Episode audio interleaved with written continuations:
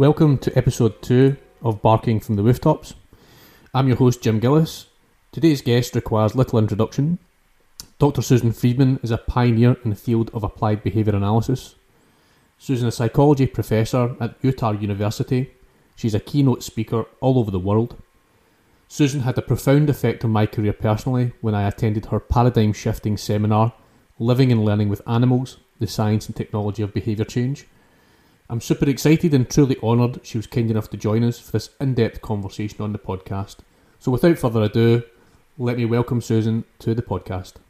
Thank you for that nice introduction. The notion of science being paradigm shifting is really cool. And, and it certainly was a profound um, experience in, in, my career, and thank you for that. And thank you so much for, for joining us today. It's truly kind of you, and I've been looking forward to it since we set it up. So thanks again, Susan. Thank you. I'm honored. Great. So I just wanted to maybe start with, for people who are not familiar with you, um, or I'm sure they will be, but could you maybe start just with a little bit of background on yourself, uh, Susan? you don't mind. Yeah, I was an animal loving child who was very anti authoritarian in my behavior. What that looked like is if an adult I didn't know told me what to do, I usually ran the other way. So um, that is relevant because it's part of the background that has me always searching for answers independent of what the cultural fog, I call it, um, might have us thinking. Um, and as I grew older, I, I, was a terrible student in school all my life, um, too much constriction. And then I got to college where I was able to pick my topics. And when I started learning about psychology, suddenly I became an excellent student. Isn't that funny? It, it, it's so obvious that the conditions changed. I was the same person. And um, from there, you know, life's travels uh, brought me to getting a doctorate in a special education department that was a behavior analysis, applied behavior analysis department. And I was enthralled. I found so many answers that we're all looking for about how to arrange a more effective and kinder world. Um, and I worked in special ed for 20 years. and then at about mark 20 years, I looked up and um, decided that I needed a big lane change. And so I packed my behavior analysis up and I moved to working with non human animals at just the right time, just when animal trainers and behavior consultants were also looking for something that was uh, more effective and a kinder approach, and one that was situated in science and not just hearsay and personal magic. And now it's 25 years that I've been working with non-human animals, and um, and here we are, um, able to talk about it together, sharing a common language, sharing many of the same goals, and having great effect. Sure, and, and you're a pioneer and advocate of of something called applied behavior analysis, and I wonder if you could maybe just unpack that a little bit, if you don't mind, for for people who might not be familiar with that area, in, in terms of your definition of what that means, Susan. Yeah, we do have a field definition. I don't have it pulled up um, and I don't have it committed to memory. That would be a good thing for people to look up because those three words are operationalized, they are defined observably and measurably um, within the field. Uh, applied, of course, meaning that we're working um, with, uh, we're working outside of the laboratory and outside of the basic research um, environment and uh, behavior, meaning the things that people and um, other non human animals do to affect their environment, and um, analysis, meaning that we are analyzing a particular part of behavior, and that is the behavior environment relationship. So, if I were a neuroscientist, I would be studying how the brain affects behavior. If I was a cardiologist, how the vascular system affects behavior. But when we talk about behavior analysis, we're talking about how specifically a focus on how the environment moves behavior and then behavior moves the environment. And that's why we talk about behavior as an empowered um, mechanism because we're able to move the environment as it moves us. Um, so that's our, we, we describe it as our level of analysis. And um, of course, it takes many different levels of analysis to come together like puzzle pieces for a total account of behavior. I think what makes behavior analysis particularly important to trainers and behavior consultants is that changing the environment is something we can do in order to change our animals' behavior. And um, rather than saying we're going to change their brain or we're going to change their liver or you know some other level of analysis, or we're going to change their genetic history, or we're going to change their um, the genetic line that they come from. Those are all parts of the puzzle as well, but they're not uh, as available, um, and they don't represent the the field of study of behavior analysis. And, and that field gives us a tool um, to observe behavior, to, to, to measure behavior in, in, the environment with that. And, and I wonder if we could talk about something in relation to um, the kind of human tendency for abstraction, where we may create labels and concepts and categorical buckets, which can obscure our ability to see that objective reality. And um, I know you're a big advocate for for removing labels from from what we do. And I wonder if we could talk some more um, about that and um, whether those labels can prevent us from seeing actual observable behavior. Yeah, I think uh, labeling comes from a different model, a, a, different level of analysis, again, if you will, a different focus of explanations. Um, so, what we're saying, to say it another way, is uh, the the explanation for behavior that you get depends on the science or the level of analysis, the focus of the person who you ask. So there isn't just one answer. There are many answers that come from different facets of this crystal, and um, you know how to live well, successfully, healthfully. Um, and so knowing what each facet is best at contributing is a great launching point for you know covering all aspects of an animal's welfare and that's why one of the things that behavior analysts tend to recommend is interdisciplinary teams that you don't work alone, that you have a veterinarian close with you. You might have an ethologist close to you. Um, I see Scott mentioning emotions. You might have someone who studies neuroscience of emotions, as well as someone who studies the behavior of emotions with you. So for our work, labels are often really problematic because they do just what you described. They assign a name to a whole constellation of behaviors, and they often don't refer to the context, the environment, the conditions in which the behavior occurs.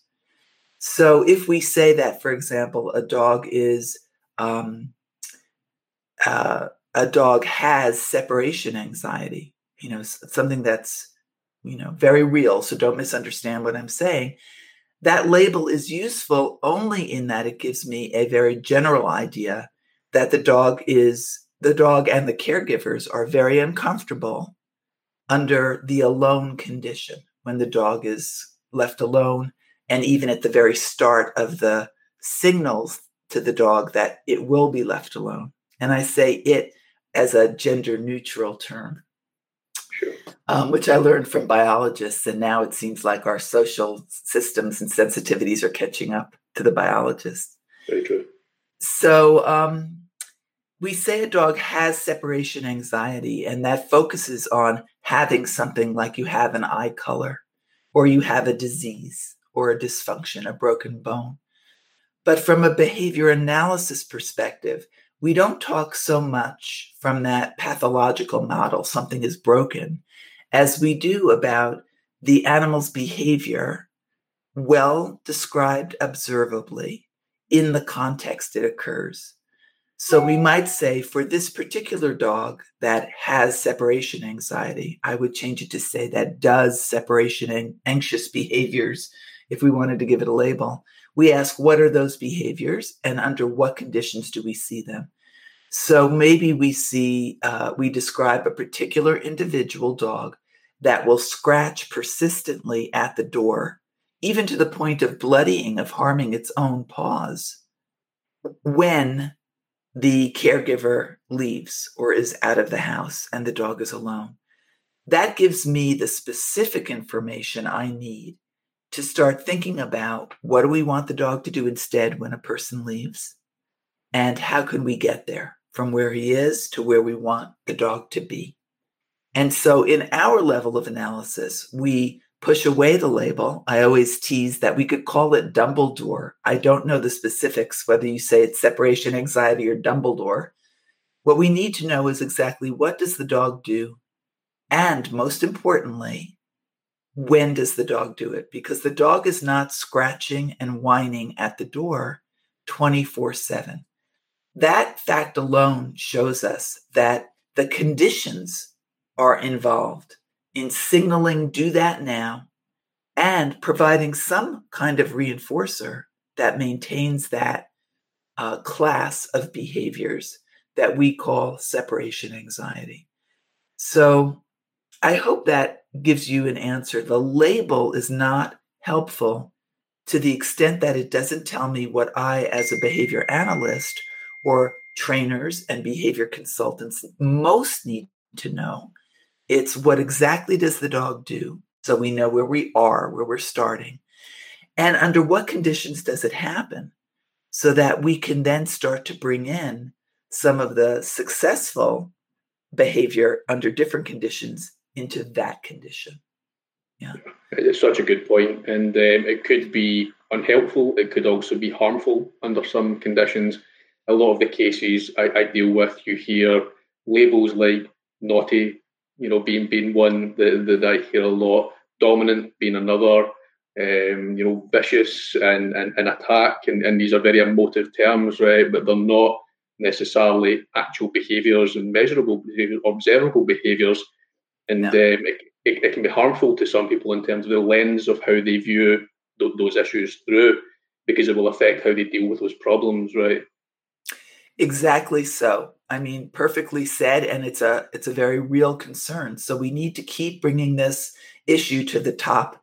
You know, um, humans tend to have uh, a real affinity for novelty, right? So, oh, Friedman, we've heard about Unlabel Me for 20 years. Let's find something novel, right? Yeah. But, you know, we can't replace gravity we can't say, oh, let's look for something novel and come up with some other idea of why our feet land on the floor every morning. Some things just are useful, and um, switching them out for the next novel idea is to the detriment of the animals and the people that we're working with. I think this idea of switching out labels and bringing in observable, measurable behavior and conditions in which it occurs, that unit, behavior and conditions, is similar to gravity in the sense that we may get tired of talking about it, but it should not be a concept that's replaced because it's it's really useful and it's very valid. Yeah. Sure. And that, that transition is lovely onto your your system of of observing behaviour, measuring behaviour of your ABC technique that I, I absolutely appreciated at your uh, at your seminar, and, and, I wonder if you can maybe take us through that because that's a fantastic way of of analysing behaviour, isn't it? That ABC uh, system that you recommend. Right, right, and it's it, you're right. It is a good um, segue to that idea of don't give up what is useful and valid because it's no longer novel, just because now you've mastered it. Because I do see people talking about other systems. I think that there's room for building out our ABC tool, but the nut of it, do you use that expression, the, the hub of the wheel, the heart of the system, will remain to be this unit um, antecedent, what happens before the behavior that influences the behavior the behavior itself in measurable, at least observable terms, and consequences, the outcomes of behaving that then feed back to the learner or the behavior, the individual, about what to do again under similar conditions next time. So that's a mouthful antecedent behavior consequence. And there are some people, for example, you know, being a behavior analyst is not one thing. It's not one edifice. We all agree. We all talk the same. We all robotically are something. There's a lot of disagreement and discussion. I think of that now because Joe Layng, who's such a notable contributor in behavior analysis, um, he says he doesn't like the ABC idea. That is not my own. It is a, a widespread applied behavior analyst, the most widespread behavior analyst hub of the wheel. Um, he says he doesn't like using that uh, those terms because it makes it sound too easy, and analyzing behavior is not so easy.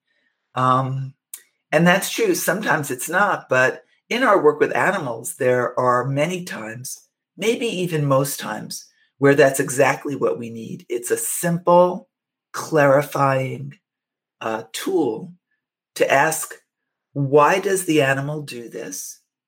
That is the consequence. What outcome is the animal behaving to get? That's the BC unit.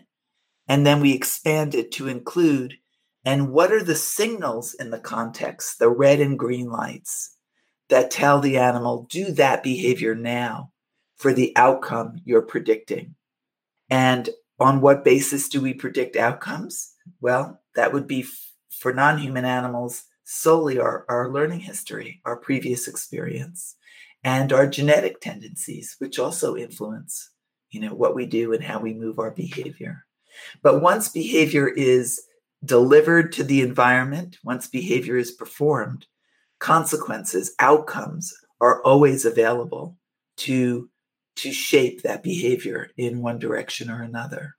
So that's the ABC unit, and I think it's it's really stood the test of time. I learned it in the middle 70s when I was coming up as a psychology student, and um, have found it to be one of the most useful things that I can share with trainers and caregivers and behavior consultants.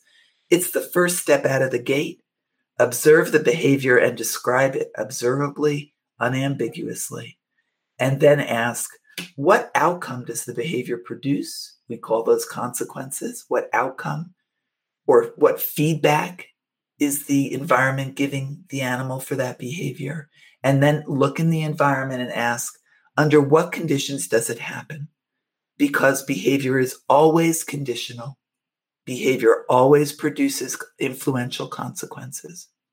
And uh, the more we know about the animal's motivation and signals, the more we're able to change those conditions and teach new skills.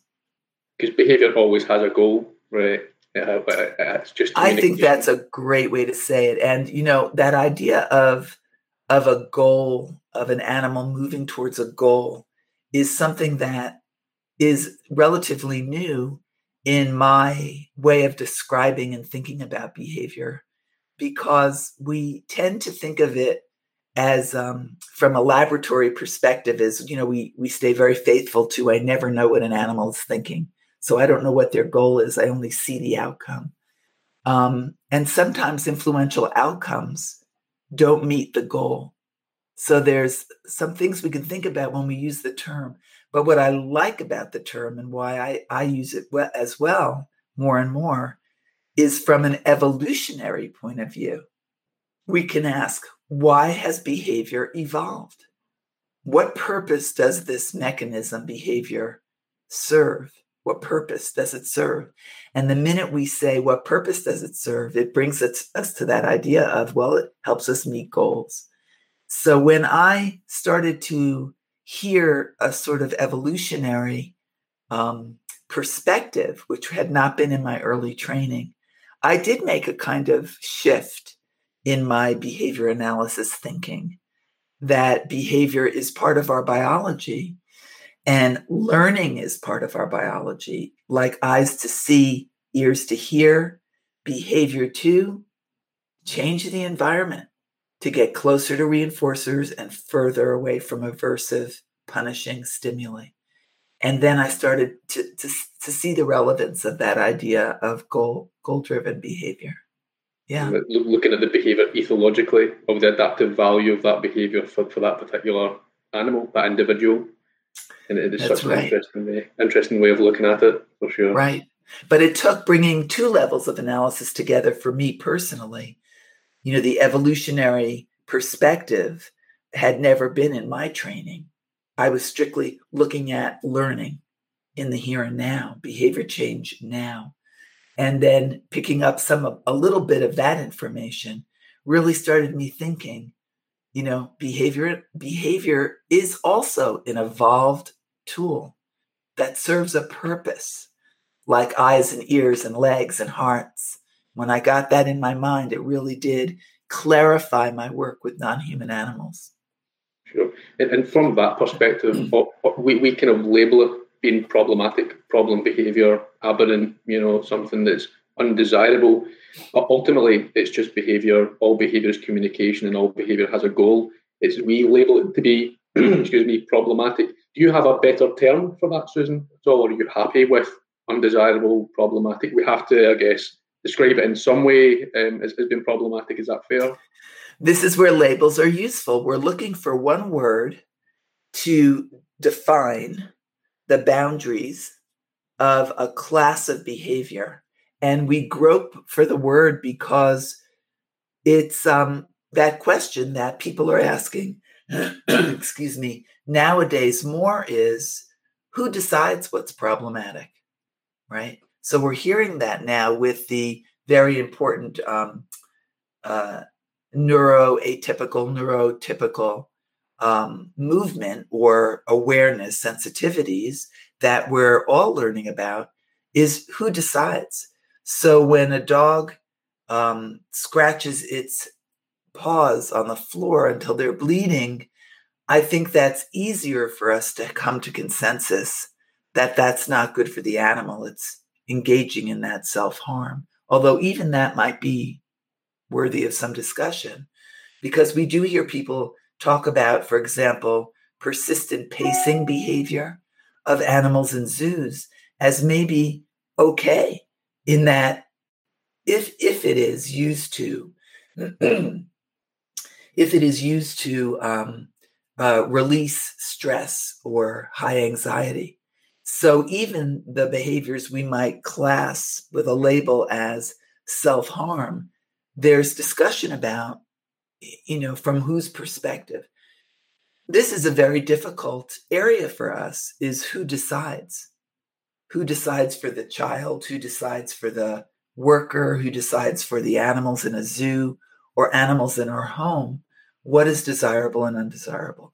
I would be giving it, um, it would be disrespectful to think that we were going to we're going to find an easy answer.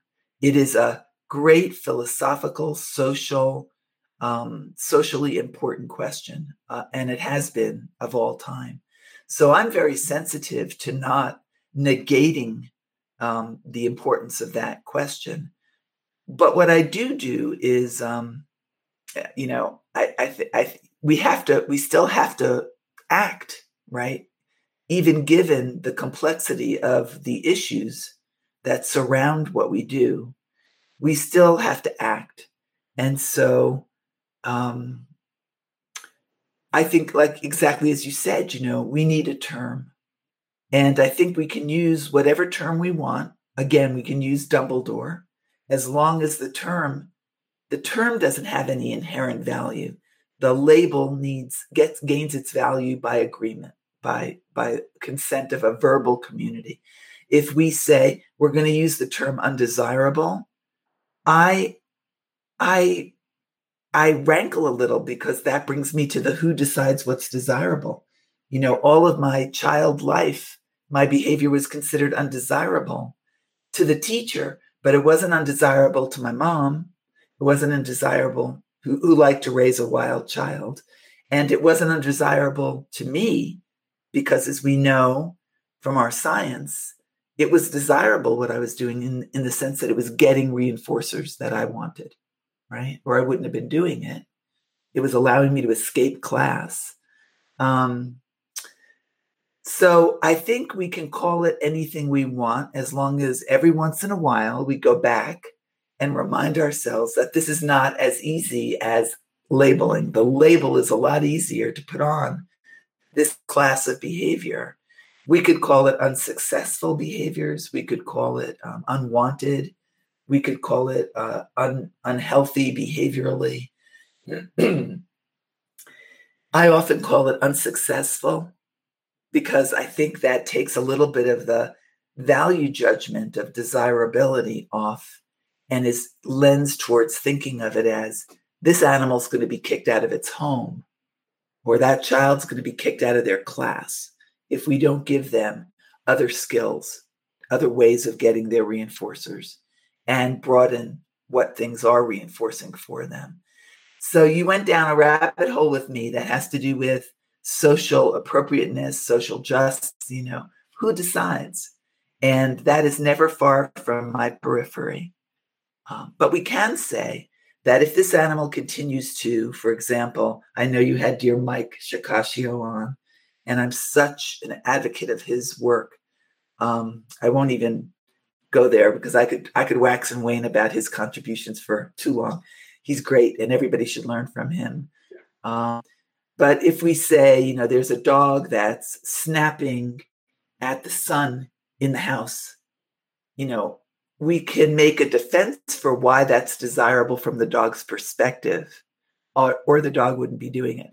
But if we think about it as successful, it's successful in a very short term reinforcer grab for the dog, but in the long term of that dog's life in a home, it will not be successful the dog will either be euthanized or the dog will be put in a shelter or the dog will be rehomed time and time again. So I think it's just one of those things that words are insufficient in describing all of that. And so we kind of bumble along with a term, any term. And we know at the heart of that term we're trying to help animals be as successful in the environments they're living in as we can. That's such such good points, and I maybe want to take it back to the maybe the repetitive element of some of the behaviours, and, and we would maybe have perceived them to be kind of goalless, particularly in the self-injurious behaviours. And, and I'm quite familiar with this because my dog Floyd uh, had flank suckling issues coming out of nearly two years of being institutionalised in a kennel, and he had a, a lot of a lot of problem behaviour, for, for lack of a better term. Right. One of those we need problems, a term. Yeah. Yeah. Um, one of those ones yeah. was an attempt to self-soothe and, and, and soothe the stress he was under. And, and I guess if we looked at that as being kind of goalless, we'd maybe misinterpret it. Whereas you know he's quite quite valid to, to self-soothe under those conditions. Is, is that fair to say? Well, first of all, it's a great it's a great example, and I'm I'm thankful the dog is with you because uh, he wouldn't have certainly made it on this planet had he been with many other people or just stayed in that shelter. It would have been tough for them to care for him. Um, you know, self. Yes, that behavior has function. Um, I, I I believe that all behavior has function, and that science leads us to have that be a reasonable conclusion. So I agree with you there whether that behavior was discharging anxiety that is self-soothing. So we move to the brain you know brain chemicals um, to that level of analysis and we would ask a neuroscientist um, you know have you seen um, given your brain technology that there is a decrease in the chemicals associated with the feelings the emotions of anxiety and so forth and so on. But it's also possible that that behavior was an operant behavior, that is a learned behavior, um, uh, for lack of other things to do.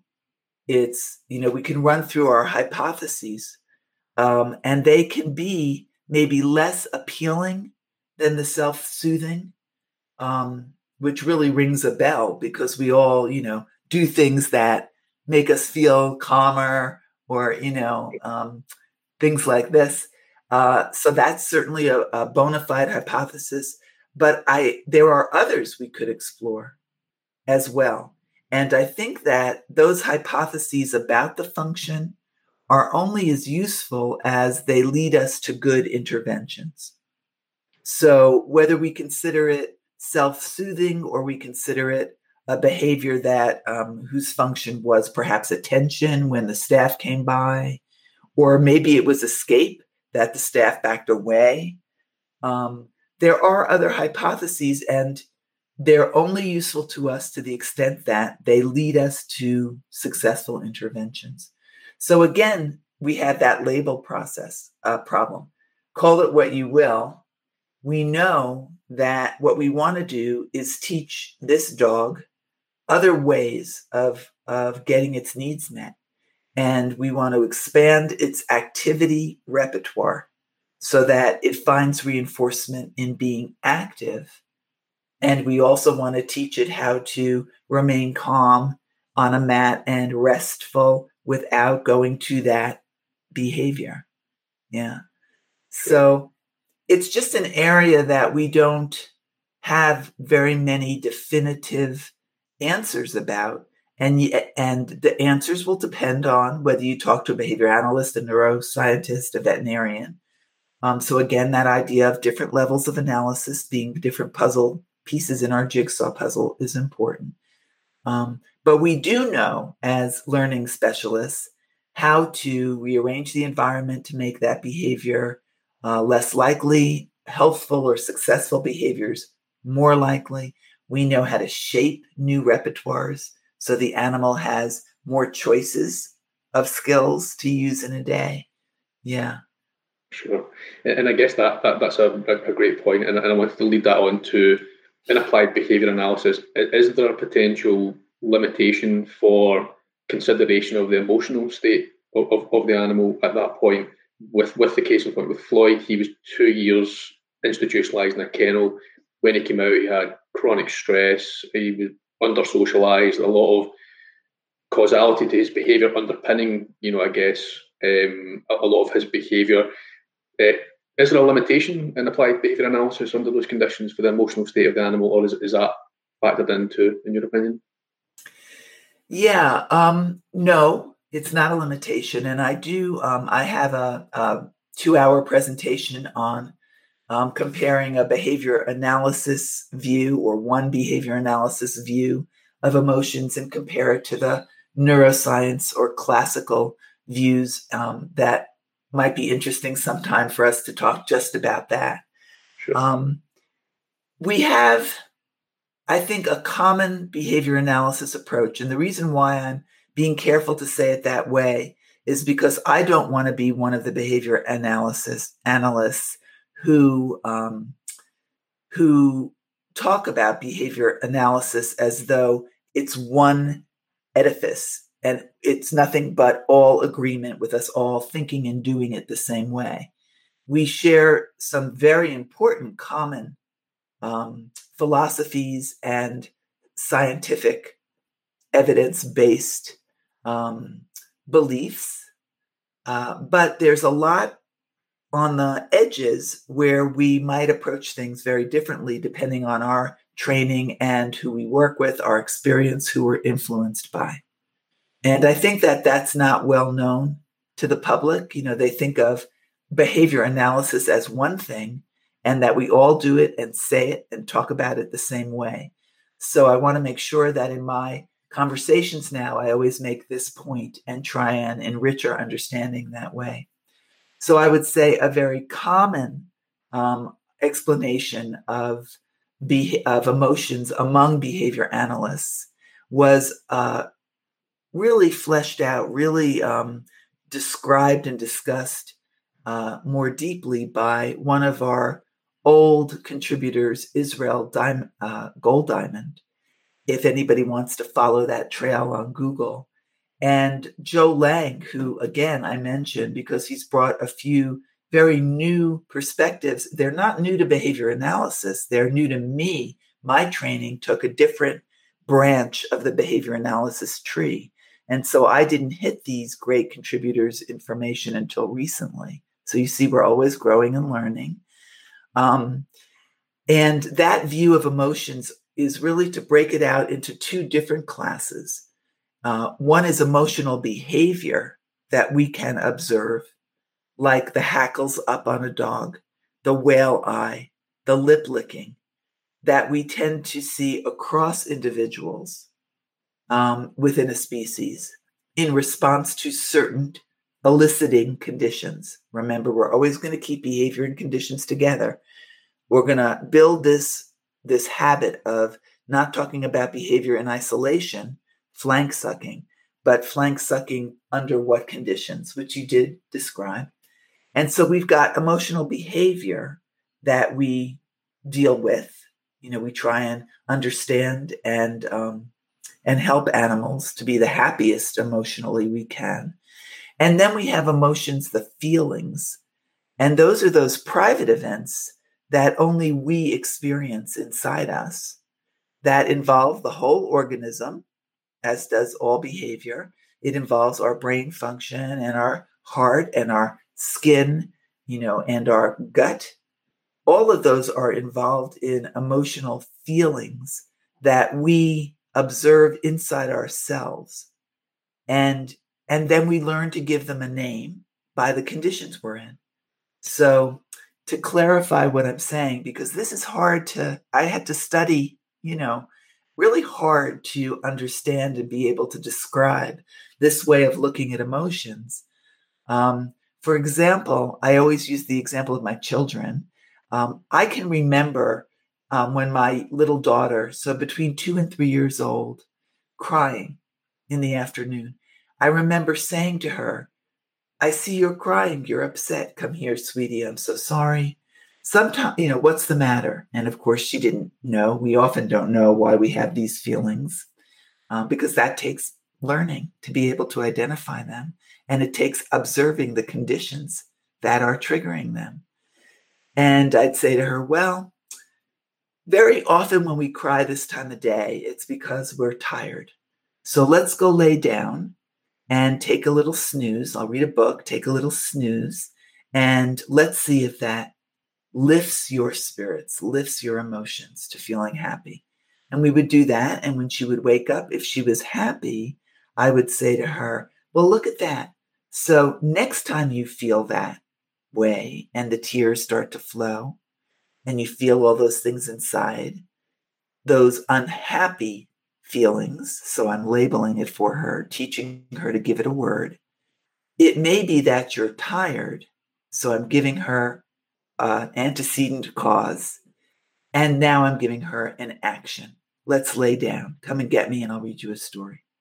If she woke up and she was still feeling sad, as evidenced by the emotional behavior of cryy, whiny, clingy, whatever. Notice all these words that we've learned to describe that. I might say to her, hmm, well, it doesn't seem like tired is the answer. Let's go get a nibble. Let's go get something to eat. And then we would eat something. And if she was lifted, I'd say, huh, look at that.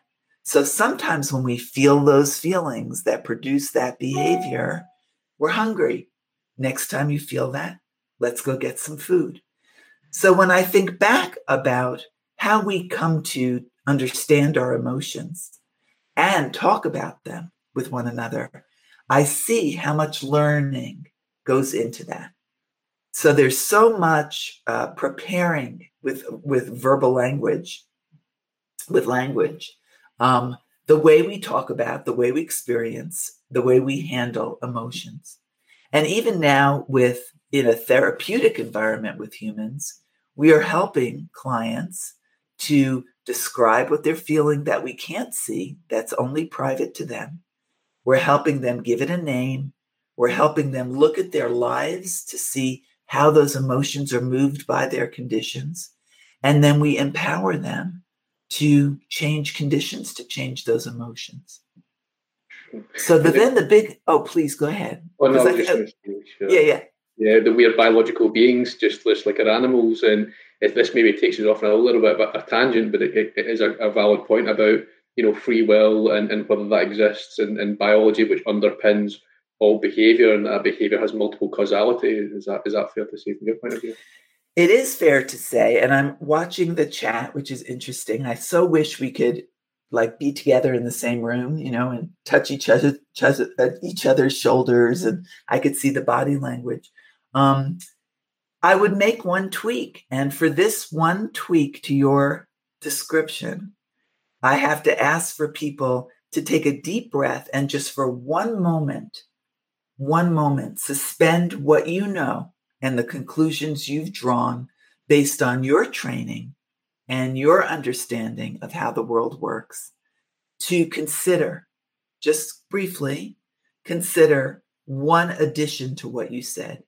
We are biological beings. Without biology, without a body and a brain, there is no behavior.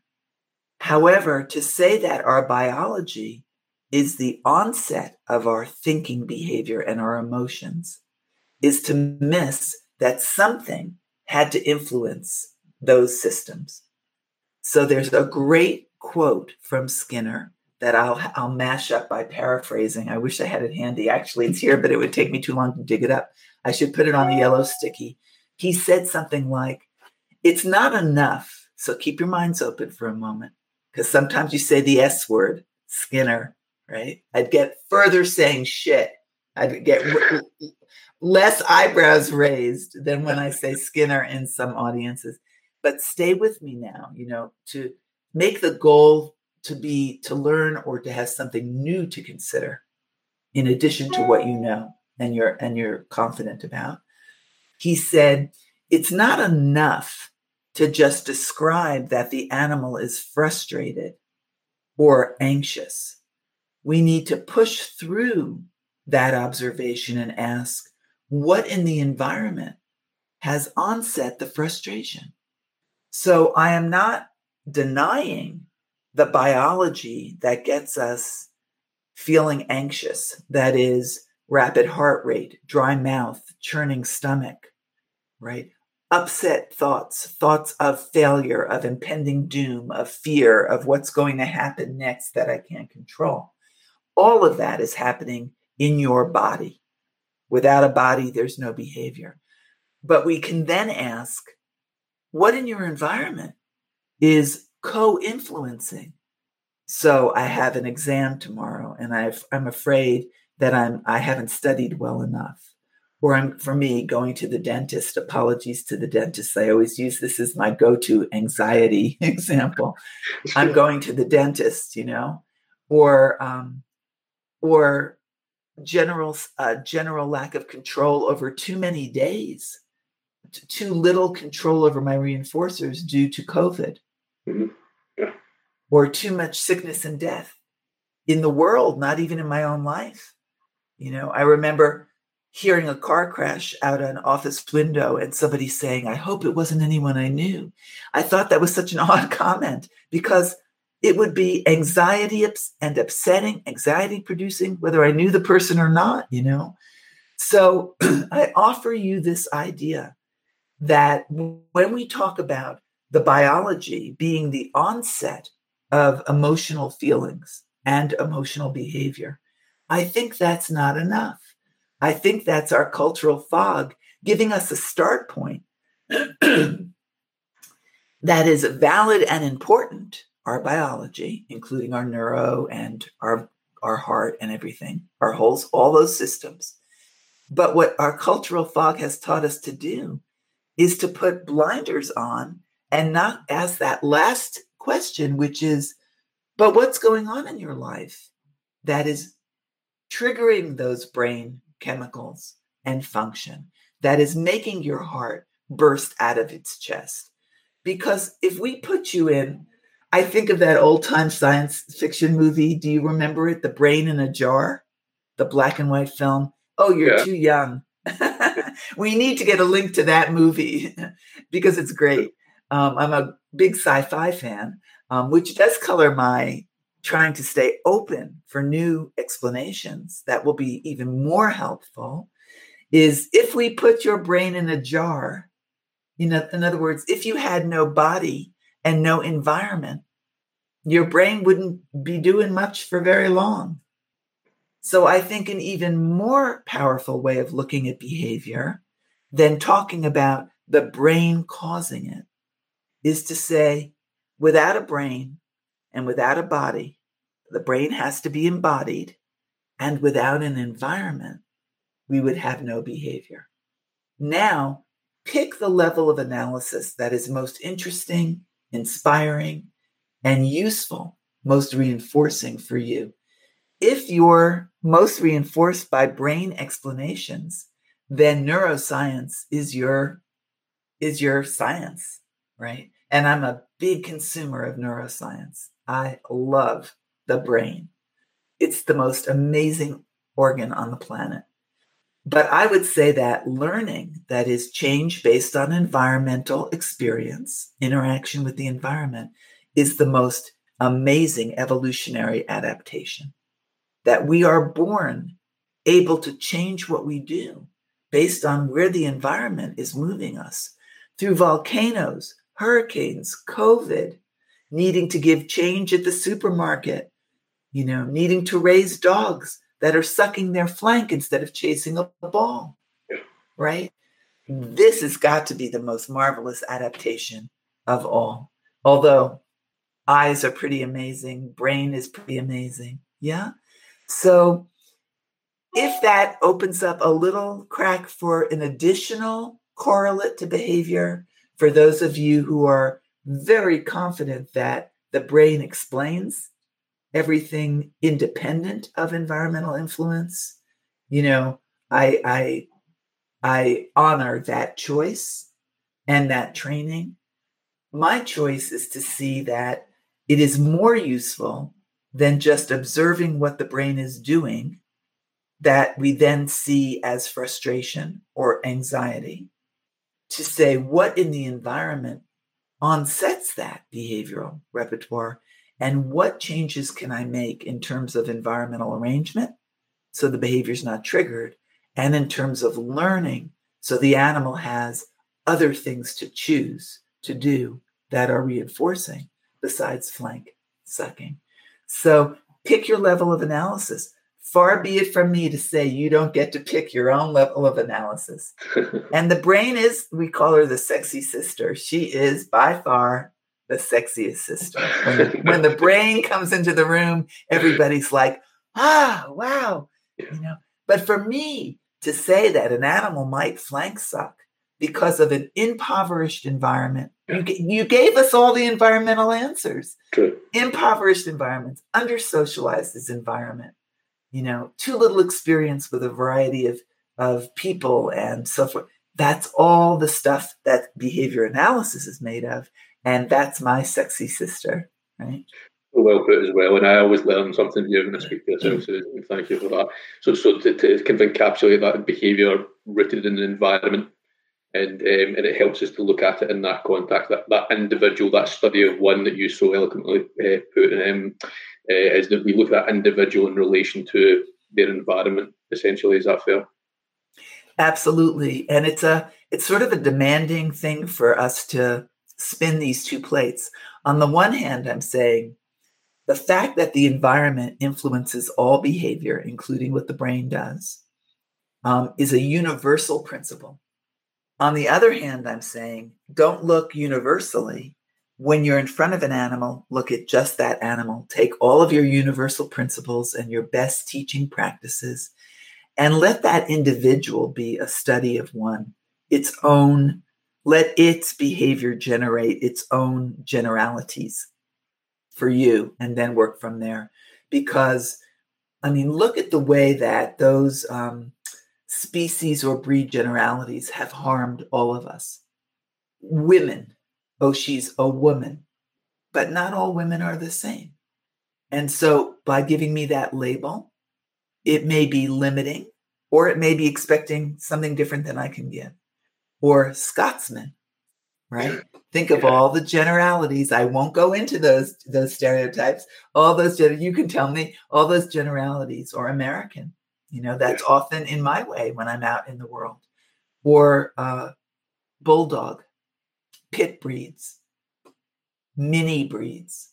You know, so although we may have valid average generalities that help us talk about uh, goals, um, you know, general uh, expectations, not goals, general expectations. Once we're in, in our job hat and out of the pub and in front of that animal and saying, How can I help this individual? That individual is just Spot or Blackie or, you know, right, whatever. Um, in my house, it would be Ray, Finn, and Athena, right? or my daughters, Marnie and Leo, or my husband. It's just Neil. It's not men. It's not cowboys, you know, Westerners. It's not, right? And so that's why it's important those generalities can give us the broad expectation, but to the extent that that individual in front of us doesn't reflect their breed norms, we are going to spend time in the wrong direction and we're not going to see that individual. So it's such an easy thing, you know, to say, because it's near and dear to all of our hearts, is I want you to see me as Susan first.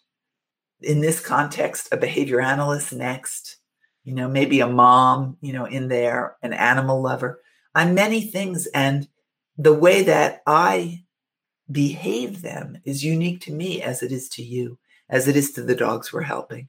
So one under socialized dog may flank suck. Another under socialized dog may be aggressive, that is, you know, uh, fast to bite, and lunge. Um, and another dog might be just completely shut down and have a very low level of affect and behavior. So we say the study of one, it reminds us that we can do all the studying about generalities we want. Before, before I go to Scotland, I read up on the culture and the land and how the land shaped cultural behavior, right? Yeah. Um, and so forth and so on, your history. And um, and then when I sit with you, I'm sitting with Jim, and you may be more like a New Yorker than you are like a Glasgow guy, depending on your individual genetic tendencies, behavioral learning history, and your current conditions. Yeah. Such good points. Such a good point. Somebody who I follow quite closely, I don't know if you've came across him before, Robert Sapolsky.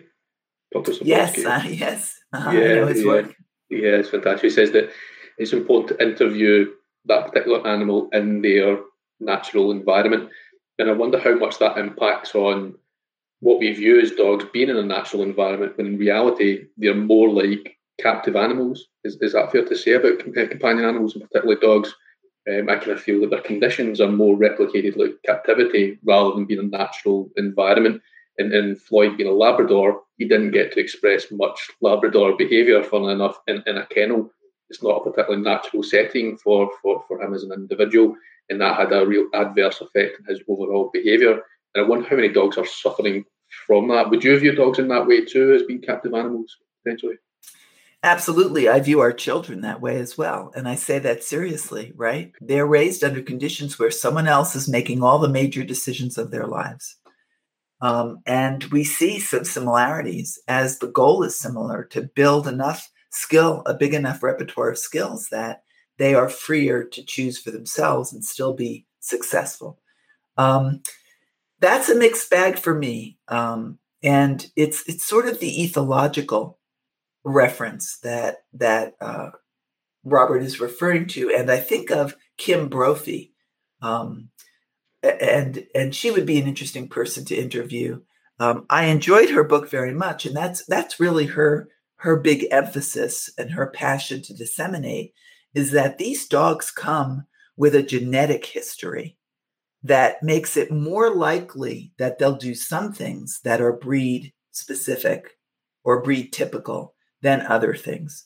So, you know, you see that most Labradors uh, tend to pick up and hold things, you know, whereas maybe, um, and I don't know a good example, I'm not learned enough in the breed descriptions, but maybe um, a terrier is bred to grab on and then spit out or something like that, right? Sure. And so again, you know, this notion that behavior analysis is denying genetic tendency is really one of the great misunderstandings of of um, our work and of really of Skinner's original work because there's much writing that shows um, acknowledgement of those genetic tendencies. So that blank slate idea was always um, I call it the Reader's Digest version or the People magazine version, and it was never it was never accurate. So we see that breeds have tendencies that originate not from their environment per se, but from their genetic history. And that when we block those tendencies, that that can be really um, adverse for animal animals' behavioral health, right? Distressing. Try yes, to to tr- distressing to to to try and turn, um, you know, a, a basset hound into a whippet. You know, their their biology constrains meeting those goals. So at no time are we denying or not acknowledging those biological tendencies. And the better we can match what we ask of our animals with what they are evolutionarily designed to do, the better. So if we provide um, feed high up for giraffes, you know, and low down for horses, right? Likely the better they will fit the environment we're providing. Where I do think it's a problem is where we don't include in our understanding that the environment always influences even those genetic tendencies. So we do see giraffes being able to have great enrichment by nosing through hay with special treats on the ground. And we do see horses that have huge uh, parties under apple ripe apple trees in fact, we, we know that they get drunk from eating too much apples, you know, and they come oh. staggering oh. away. um, I have a video that's hilarious. So I, I, I am only reminding myself all the time that the, the genetic tendencies are real and important to know and consider and to match environments to those tendencies as much as possible um, because they are often what an animal can more easily do and so the animal is happier. But I'm also aware that we come with this ability to learn, just like we come with the ability to be fast in running, like the whippet, or great at sniffing, like the basset hound. We those those breeds also come with the ability to learn as a genetic endowment. And so we might ask the whippet to walk slowly in heel position and we might ask the um, basset hound to walk, you know, 50 steps without sitting down, right? And they can learn to do that. So it's about where are the limits? Where are the reasonable limits? You know, where are unreasonable limits? And us trying to fine tune our dials to just do the best for each individual. Sure. And, and you would call those genetic behaviours action patterns, is that fair to say? It used to be well, fixed action patterns, but we've kind of evolved that term onto modal action patterns. Is that, is that right? That's right. Yeah, there's really there's three categories. That doesn't mean that they're not overlapping. Categories, labeling, classes, as we started, are just to make an ease of communication and organizing things organizing the sock drawer by color or by fabric. You know, we can do it many ways. Right now, um, I think ethologists and behavior analysts talk about um, three very strong genetic sources. One is simple reflexes, so blinking when eh, uh, air you know hits the eye, or goosebumps when you're in cold, or startling um, when a sudden noise, loud noise occurs. So we've got those behaviors that are clearly heavily genetic source, innate. They're not a result of experience. Um, although you may learn to blink better to clear your eye of the debris, right? So if you do fast blinks and it doesn't fast blinks and it doesn't help, um, then consequences may select for rubbing or taking a cloth and not rubbing. So you see, there's learning selection by consequences and everything. Um, so those are the simple reflexes, and then we think of those modal action patterns. And ethologists switched from calling it fixed action patterns to modal in acknowledgement of learning, even with these genetic behavior chains, like the way that um, wolves, all wolves tend to follow a specific behavior chain when they're hunting. Um, a particular species of bird, like Laysan albatross, uh, tend to do, I think I showed you that video, tend to do a very particular set of behaviors for uh, their mating um, attraction ceremonies during mating time, mating season. So there are the modal action patterns, but we know that on repetition of those patterns, animals are learning to do them in ways that are even more successful. They're not robots. A wolf is not out there using this uh, genetic pattern of behavior like a robot. The environment is influencing where they go, whether they slow down, depending on which prey they're going after, whether they speed up, whether they hide first. You know, they're still learning in those patterns, although it's awesome that genes are passing that pattern, general pattern on. And then um, the third one that we don't talk about often enough is uh, we call personality or inherited behavior tendencies. And so we can see in puppies, as we can see in children, some are more gregarious from the moment they open their eyes, and others are shy from the moment they open their eyes. And we can operationalize that. We can describe that observably. The gregarious one is climbing all over the other puppies, and the shy one is just hanging back a little bit alone, perhaps.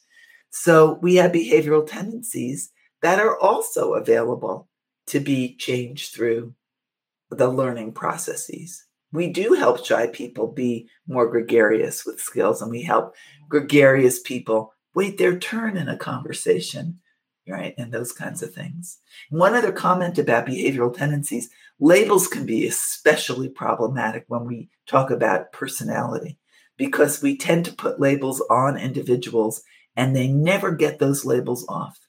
Like I was the rascal sister, the poor student, the one who was always, you know, escaping things. And I ended up with a PhD. I mean, how on earth did that happen? Totally unexpected right?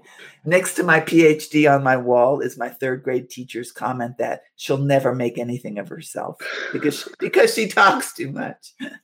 so I've had to learn when to talk and when not. Um, but uh, you can see I'm still talking too much.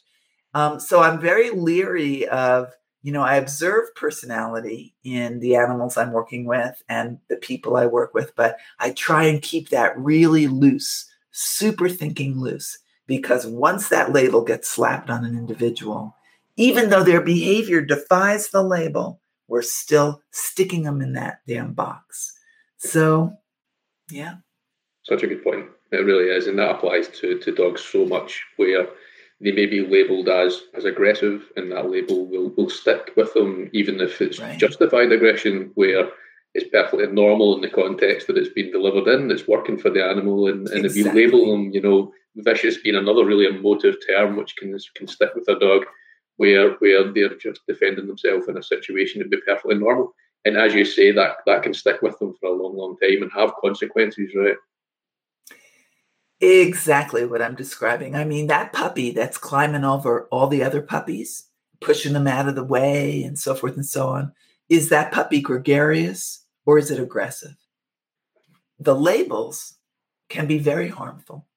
So we use them because they do carry some meaning and and they allow us to communicate in short term but we should never be shy to say what does that look like and under what conditions does it happen the two together always the unit absolutely and, and one uh, label that I wanted to discuss with you to get your thoughts on was uh, impulse control, which is a, a term which uh, is widely used in dog training. Um, and, and, I wonder whether we could maybe you know pull it apart a little bit.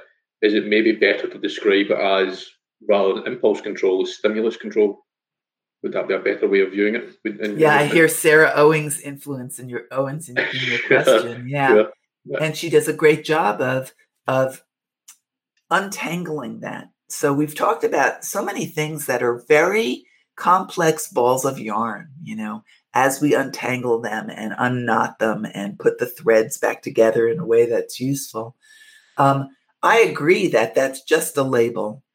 Uh, I don't know the extent to which genetic tendency, brain function, the cardiovascular or gut, and I mean, nowadays, uh, people who study the gut, the intestinal system, the digestive system, um, have found that in a very real way, the intestinal system has its own brain. That is, it's not driven by this brain, even even when this brain is dead. That system is making decisions and moving on its own. So, and there are neuronal cells there, and I mean, I think everybody needs to loosen their grip on what we think we know because it's changing fast, right? But anyway, um, so you know, if we did a necropsy on an animal, at this point, we would not be able to see in any of the other correlating systems to behavior impulse control. It's not a thing. It's a label, a concept for dogs that do something other than what we've cued or what we want, given the conditions we're in. That's the stimulus control part, given the conditions that we're in. So, for example, when we open the door, the dog rushes through a door dasher. Look how many names we have for it, as though it's inside the dog in a fixed and immutable way. I have a dog dasher. Um, we might say that dog is lacking impulse control. And that would give me a general idea that the dog is doing something under certain conditions that you're not happy with. That's what it means to me. And then I must say, what is the dog doing under what conditions? Well, the dog doesn't listen to me. Well, okay, so the dog doesn't respond to your requests, but we're missing the conditions. Under what conditions does the dog not listen to you? When I open the door and I say, stay. Okay, now I've got a description, a behavior conditions unit I can work with. And so we can say, well, that cue, that stimulus is not controlling. I actually don't love the word control because I think that got Skinner into a lot of trouble right after second the Second World War, talking about control. Of course, he meant it experimentally and and scientifically, controlling variables like weather and so forth and so on. But in the popular world, control has, as it should, often very negative connotations. It certainly did when for little Susie, right? for the kid in school who didn't want to be controlled. So I I've decided to just try and influence that word a little bit. I would say stimulus influence, the influence of that antecedent cue over the behavior is very weak. And it tells me, perhaps I'm hypothesizing now. I try not to come in, you know, white knuckling what I'm thinking. These are hypotheses, so I want to be loose. It may also mean that the reinforcers outside the door are stronger than the reinforcer for sitting at the door, which is the desired behavior, the behavior we want the dog to do. And then I ask myself, is this something I can influence? Is there a science and a technology in any place on the planet that can help me influence my goal behavior? That I have a dog that is patient at the door. Thanks, Gigi. Um, rather than impulse controlled, right?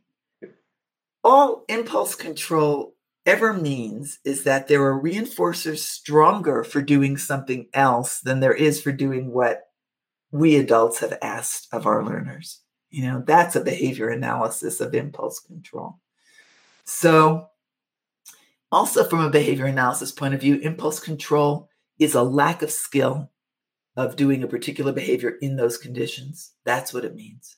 So when I see the plane going by with the streamer impulse control, I see at the end of the streamer, you know, that what that means is reinforcers are stronger for doing other behavior. And Kay Laurence said it best. She simply said, I, I, don't remember if I was visiting her, which was such a joy that I had that opportunity. She said, um, she showed me a video of a dog doing something she had asked, following the cue. And she said to me, So I didn't teach impulse control. I taught the dog to sit by my feet and wait for the cue to go after the ball. Yeah. Now, she would never identify herself as a behavior analyst, but these are natural principles. These describe the natural world. So you don't have to have particular training to observe and use them. When I teach the dog to stay when I open the door and wait until I say, go, go, have I changed his impulse control? Have I changed something in the impulse disorder? Or have I simply taught him that waiting produces equal or more valuable outcomes than door dashing. but of course, it takes, yeah, it takes skill to teach impulse control. It takes skill to teach each one of these behaviors of waiting until cued, given the dog's history of super reinforcers by going through the door. It takes skill and education and supervision and practice and failure and success to refine this training skill set. Isn't it easier to just say the dog has a problem? So true, It's such a great example too. And I have another one that's very similar to that is um, teaching impulse control for food. Um, for, for, you know the kind of traditional technique of you know teaching a dog to, to, to control their urges around around a food reward in your hand. And, and what I tend to find is they're building potentially extinction and frustration into that process by withholding the food in the way they're doing it, and then labeling it and misinterpreting that as poor impulse control on the dog's the dog's part. Yeah. yeah. So true, say, say, that again. I I agree completely. And that's the problem with labels. So once you and I agree that what we want is a dog that isn't, you know, um, jumping up, trying to snap, you know, I think of sea lions because I have met a, many a sea lion that will bite a trainer's leg to get to that bucket of fish. You know, it's a very common behavior problem, an unwanted behavior, an unsuccessful behavior, behavior problem. Let's call it that. A mistake. But let's be fearless. We can use any label we want because we'll never stop at just the label. We will always ask, what is the animal doing? Under what conditions? So call it Dumbledore.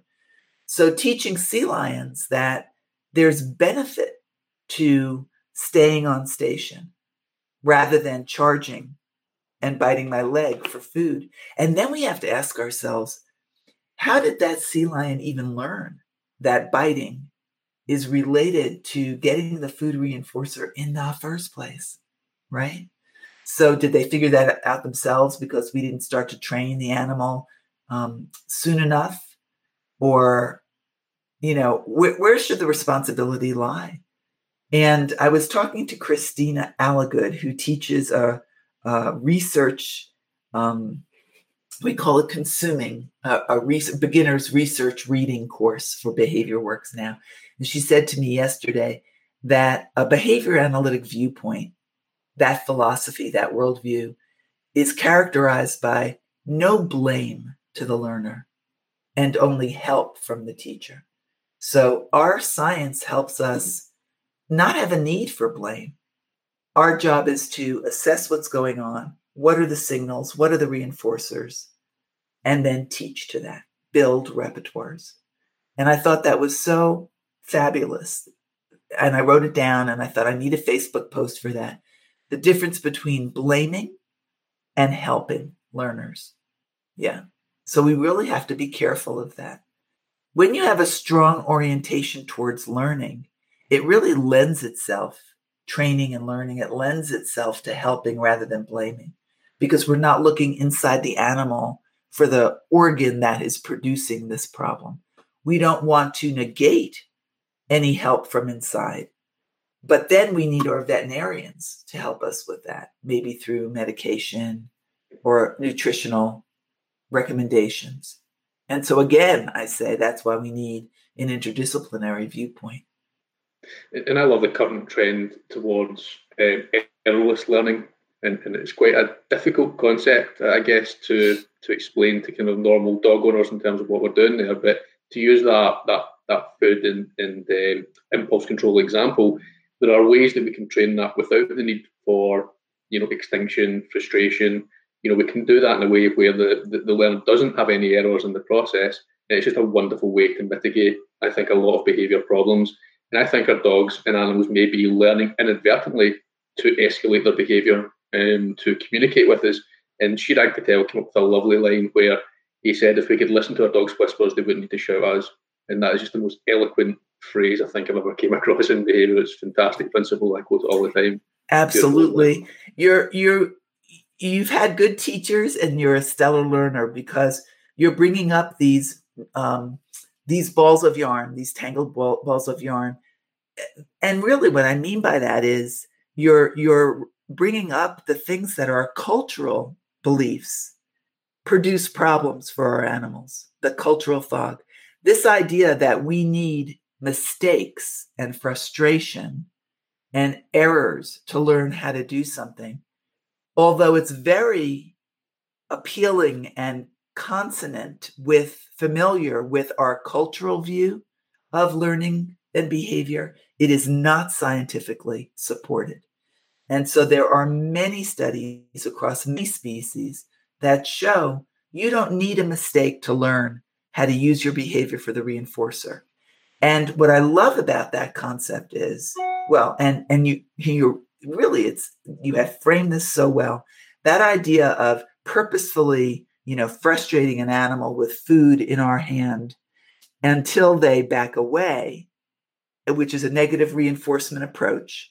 It'll work where they back away more in order to, you know, escape this denial and then set the next ABC in play, open it up. It's just not necessary.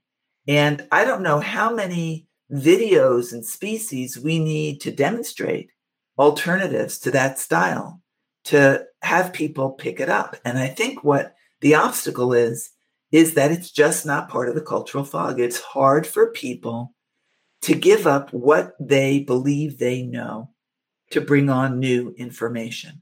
So it's interesting. On the one hand, humans are very novelty oriented.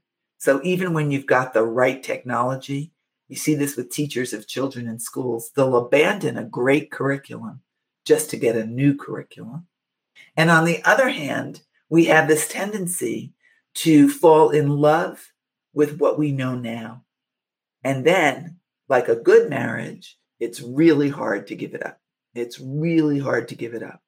We fall in love with our ideas and we arrange our environment so that we're reinforced with them. We hang with people who believe what we believe. We, you know, hang with people who disrespect the alternative thoughts with us, right? Brene Brown has a great label for that. She calls it um, the uh, common enemy intimacy. We, we feel the emotion of intimacy, which is so reinforcing and lovely, by having common enemies. We really need to think about that. So, this, you've brought up things throughout this conversation together that are really of that category of things that are dividing us because it's hard for all of us to give up what we think is true and valid.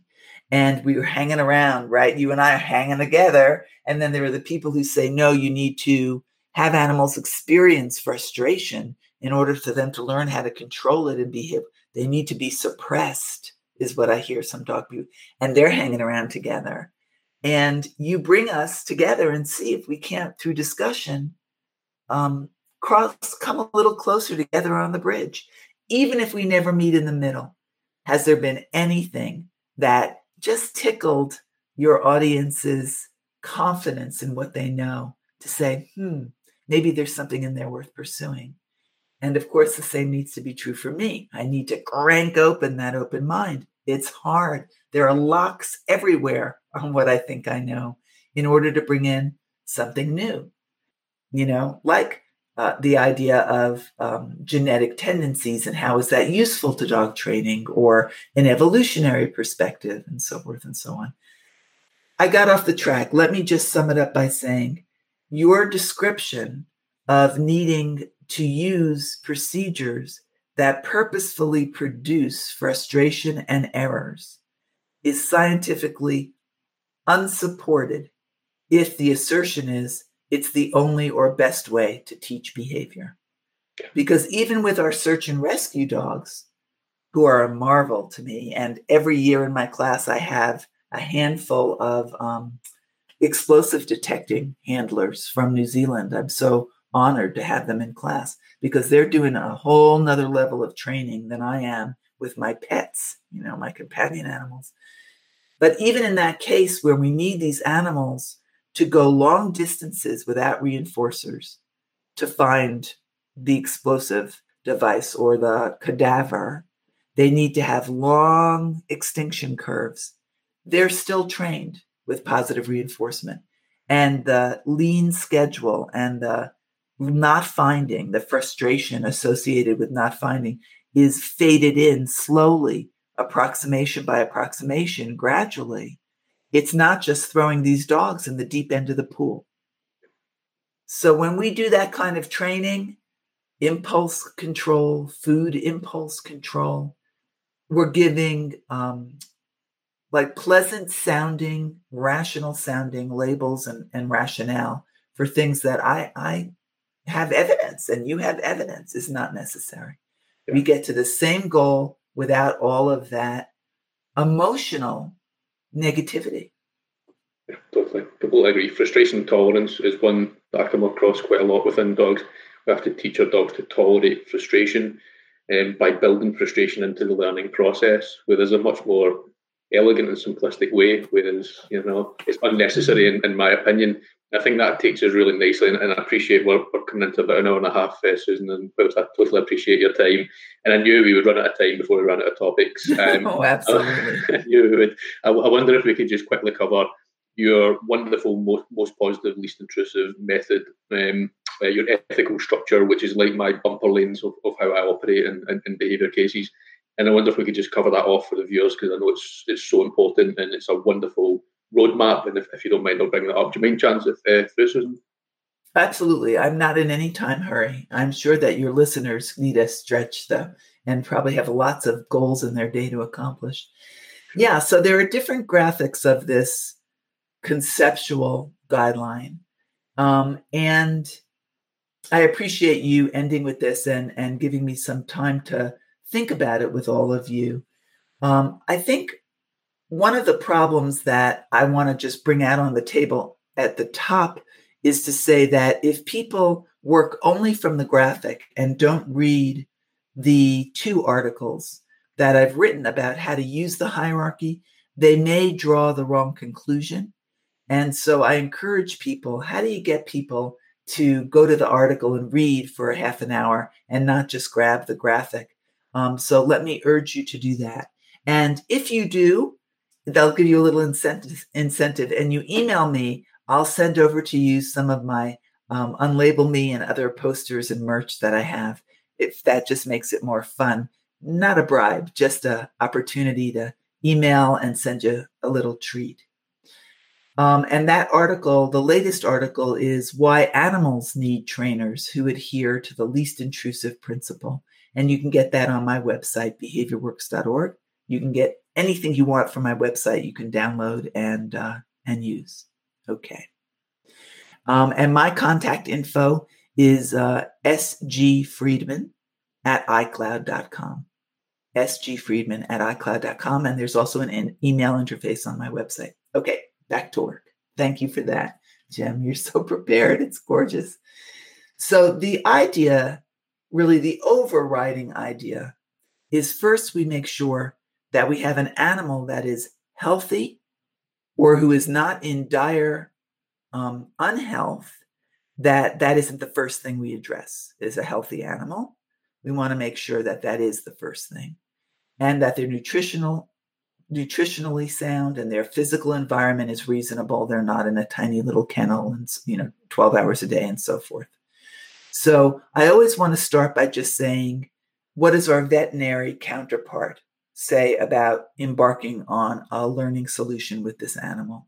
And I might debate and disagree with them, and sometimes I win and lose, but I will always have the veterinarian close. And then the overriding question from exit two on is when we're teaching, can we do it in the least intrusive way possible. And if we can be effective with a less intrusive tool or procedure, then our ethics, not our science, but our ethics tells us we should do that less intrusive procedure. Now, the next step is what does intrusive mean? What does it look like? Because it's just a label. So I'm using the special ed common definition Um, of intrusiveness, a synonym, a synonym for it is restrictive or um, invasive is another synonym. They're all meaning pointing to the same idea, the same concept. I- intrusiveness is a continuum from very intrusive to low intrusiveness. And it's defined as the amount of control the learner has or the less powerful individual in a interaction has um, over their own outcomes. So, this idea, this concept of the least intrusive solution is the best ethically, is not only in special education, but it is in law, it is in law enforcement. We know what that looks like when it's not followed. It's horrific, as I say in the article. It's also in uh, medical, bio, bioethics. I have found um, discussions of the least intrusive effective method throughout many, many different professions. So I offer it to our training work now, our care for animals and animal welfare as well. So that's the overriding question. Once you get to level two and you're going to use a learning solution, that is, you're going to change the environment to change behavior, then the overriding question is what is the least intrusive, effective procedure? The one that leaves the animal under its own control to the greatest degree. And then I've arranged it um, in an order that makes sense to me that we would change the antecedent environment first the um, physical setting as well as the cues we use, as well as the motivation operations we conduct. And then we would select the right behavior uh, with positive reinforcers. And of course, that needs to be done well. We're not talking about procedures that make animals too hungry or that uh, make them um, experience aversive stimuli before they get to the food treat, like a leash yank called superimposing uh, consequences. We're talking about the proper use, the appropriate use of positive reinforcement to select for the right behavior. And then differential reinforcement, because that's a combination of reinforcing an alternative to the problem and ignoring the problem, removing reinforcement. That extinction component, the removal component, can be quite stressful for animals to behave and not get the reinforcers they used to get. So that has a speed bump to slow us down and ask again, are you sure you need this procedure? Or can you get this done with antecedent arrangement and positive reinforcement?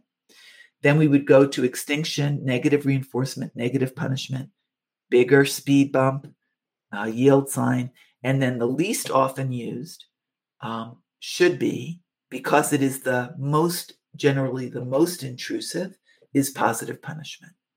So, sometime we'll do another conversation, Jim, in the future where we just just talk about those procedures and some of the um, problems inherent in codifying anything in a graphic um, so that people can be alert to them like having animals that are starving and calling it positive reinforcement. That's not the ethical spirit in which behavior analysts work. Um, uh, and that you know that could be a whole hour together to just talk about exactly what we mean by all of that. But I did put it in the new article um, why animals need trainers who adhere to the least intrusive principle, and I'm happy to send that over to you if you want to make it available to your listeners, or you can grab it off of behaviorworks.org. Sure. Um, yeah, absolutely. That says it all for me. Sure. And I'll just show that again just so people have your contact details there. That's your website. Um, is that right, Susan? Yes. And if you go to that website and down on the table of contents to the merch area, don't go through that paywall. Just write me and tell me what you wish for. Read the article and then say, I read the article. Where's my treat? And I'll send it along to you. Fantastic. Great way of putting it to. And, and I would recommend every single trainer, behaviourist, dog owner, anyone that interacts with animals, do do this course. It is genuinely one of the best out there. Oh, um, thank you. completely shifted my whole view on animal behaviour, and, and it's just wonderful. So um, yeah, everybody go into that one for sure. Thank you for mentioning it. We love that course. We love the students. The students love the material. it's a love fest that course.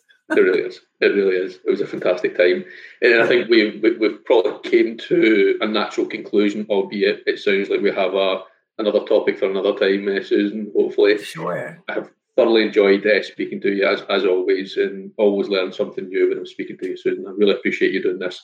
It's fantastic. And in the comment section, just show Susan a bit of love. I'm sure you will do anyway. And uh, and, and I'll thank you for your time and, and look forward to uh, to seeing you soon. Uh, soon, soon. Thank okay? you so much. Thanks all. Have a great Saturday or Sunday, depending on where you are in the world. Sure. Yeah. Talk again. Bye bye. Thanks very much. Bye, everyone.